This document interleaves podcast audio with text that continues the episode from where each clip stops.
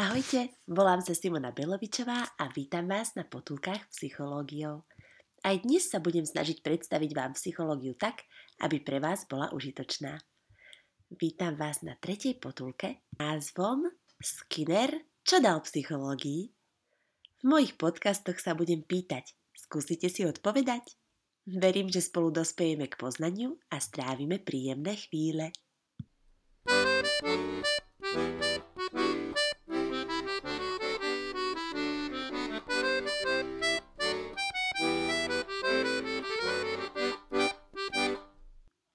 V druhej potulke som rozprávala o Freudovi, ktorý je ne tretím najcitovanejším psychológom 20. storočia. Dnes vám poviem o zlatom medailistovi, najcitovanejšom psychológovi 20. storočia, ktorým je Burhus Frederick Skinner. Skinner bol americký psychológ, ktorý žil v rokoch 1904 až 1990. Na rozdiel od Freuda, ktorý vychádzal zo svojej bohatej klinickej praxe, Skinner bol laboratórny experimentátor, čím nadviazal na historicky prvé psychologické experimenty. Viac sa o nich môžete dozvedieť v prvej potulke psychológiou, v ktorej som rozprávala o psychofyzike. Pri zrode psychológie sa experimentátori zaoberali psychológiou zvierat – Jedno z prvých psychologických diel má názov Prednášky o duši človeka a zvierat. Skinnerové dielo sa podobá na práce prvých psychológov vo vedeckosti aj v zameranosti na psychiku zvierat, lebo Skinner používal vo výskume myšky a holúbky.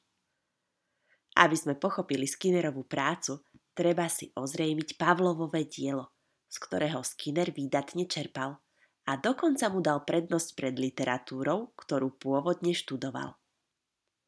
Skinner zmenu profesijného záujmu komentoval nasledovne. Citujem.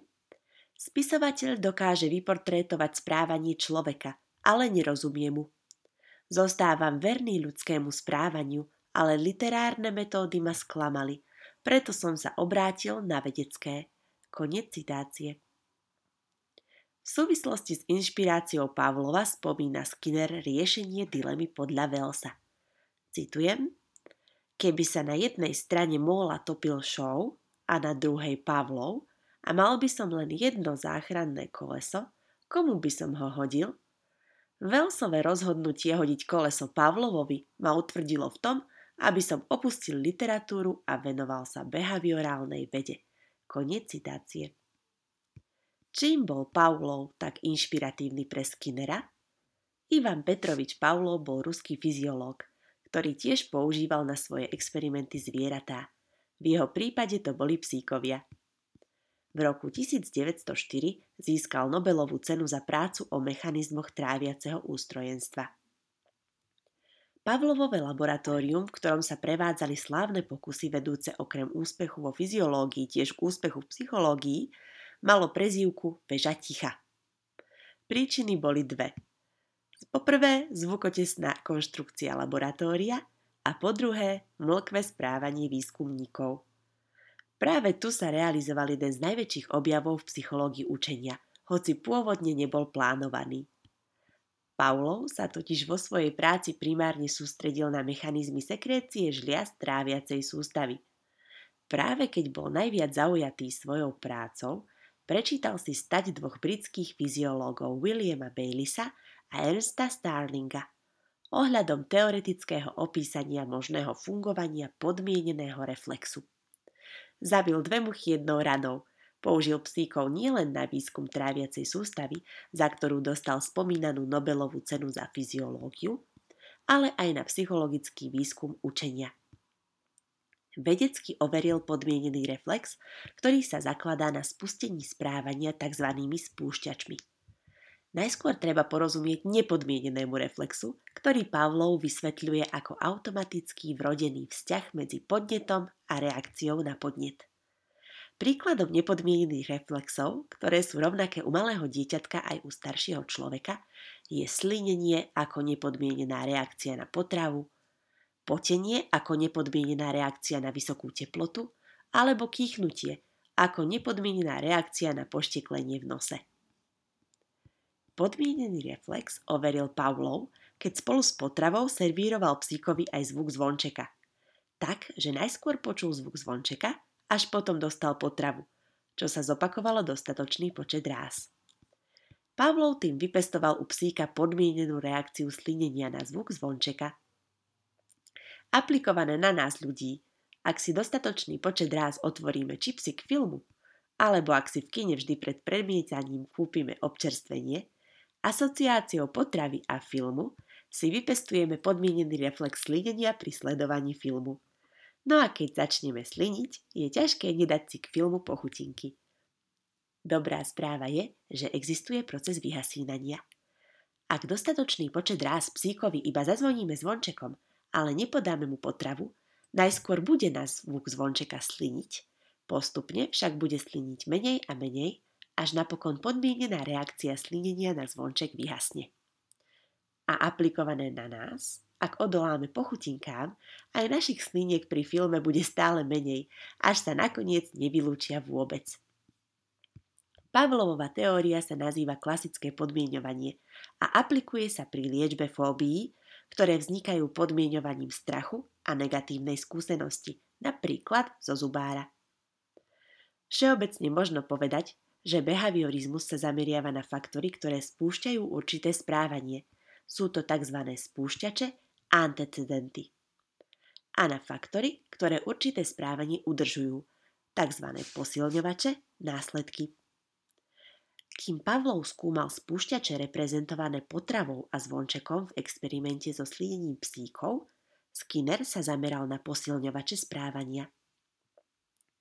Skinnerová teória sa nazýva operačné podmienovanie a posilňovače správania sú odmena a trest, čo skúmal u myšiek v bludisku. Predstavte si myšku, ktorú vloží experimentátor do bludiska a má nájsť z neho východ – Myšky bez odmien a trestov nemali dostatočnú motiváciu prejsť bludiskom rýchlo a presne. Skôr v ňom dlho blúdili, než hľadali cieľ.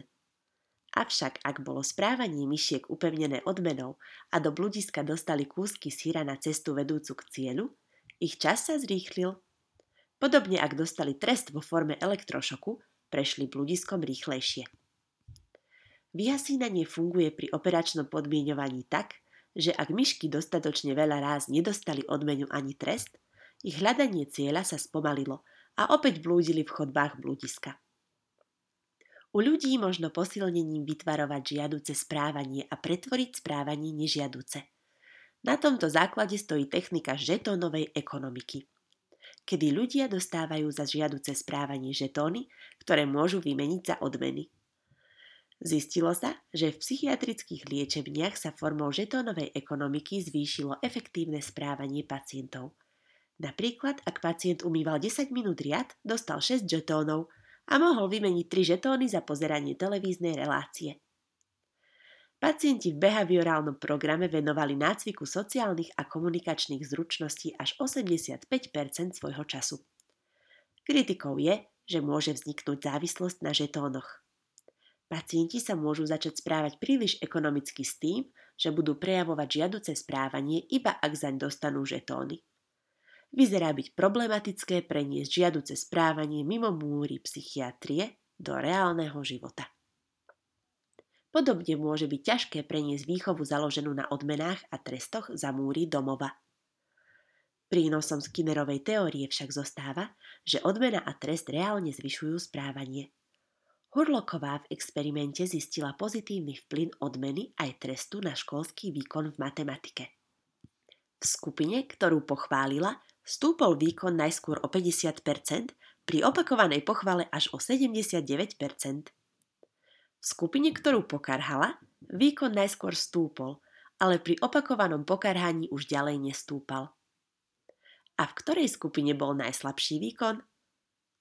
V skupine, ktorú nepochválila ani nepokarhala.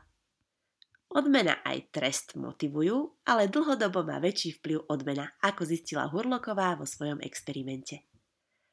Operačné podmienovanie sa aplikuje do výchovy pri tvarovaní správania ako upratovanie hračiek, aj do pracovnej oblasti, kde je platforma odmeny. Skinner aj Pavlov uplatnili vedecký laboratórny prístup k psychológii učenia – Rozdiel je, že Pavlov sa zameral na spúšťače a Skinner na posilňovače správania. Skinner sa neskôr predsa vrátil k beletrii, ktorú kvôli Pavlovovi opustil.